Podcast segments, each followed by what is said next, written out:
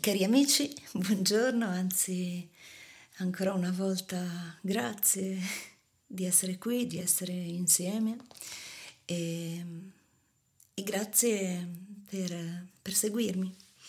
Quello che vi propongo oggi è eh, un ascolto, un unico podcast eh, legato a una serie di poesie che ho fatto sui tarocchi, perché i tarocchi voi direte eh, dopo aver parlato di haiku, di, di altri temi, perché in realtà tutto è connesso, sono connessi gli elementi, sono connesse le stagioni, sono connessi i numeri, sono connessi i colori.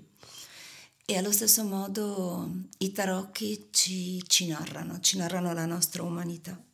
Allora, brevemente, perché questa non è certo la sede per fare una conferenza sui tarocchi, tutti voi sapete che il mazzo dei tarocchi che noi conosciamo è composto da 78 carte, che sono chiamate anche lame, 22 delle quali sono dette arcani maggiori o trionfi.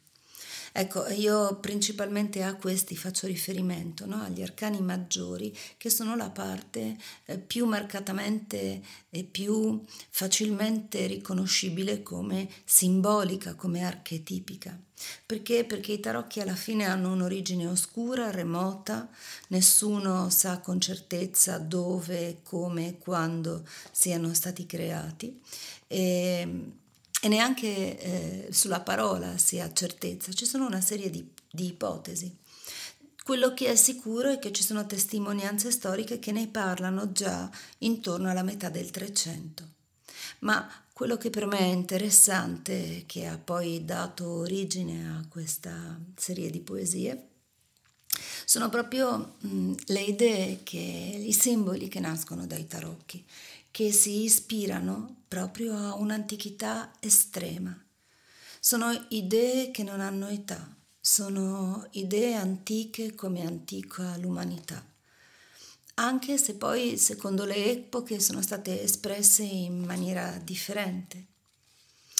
E, ehm, ed è vero che all'interno di ogni tradizione, di ogni civiltà, si sono sviluppati dei ragionamenti sul sacro, eh, sulla sapienza, sulla saggezza, su quello che è occulto e anche misterioso.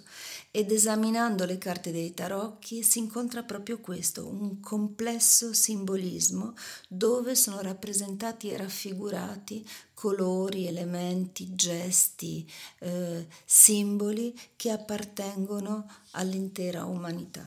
Quindi un filo comune sostanzialmente che lega i nativi americani piuttosto che i cinesi o i greci, gli egizi, i romani e la gente dei giorni nostri. Quindi il senso di questa puntata è proprio quello di ricercare attraverso i tarocchi un'ispirazione simbolica che è un'ispirazione universale, anche se eh, queste carte, queste lame sono state rappresentate in forme diverse, in tempi diversi, perché? Perché le persone che disegnavano, così come eh, un poeta eh, scrive diversamente in un periodo piuttosto che in un altro o in un luogo piuttosto che in un altro, eh, rappresenta questa universalità e questa umanità nella nella forma che gli è consona in quel momento.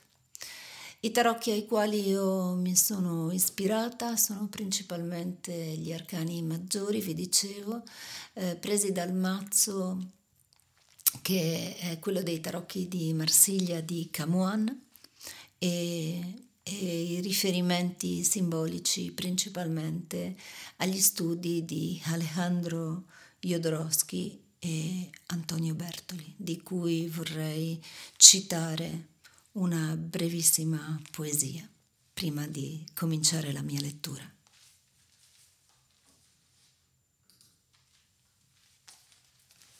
Ecco qui queste meravigliose parole di Antonio Bertoli. Una canzone, il verso, la vita, la poesia, il vento, ha dato la musica e la pioggia il ritmo della prima ninna nanna.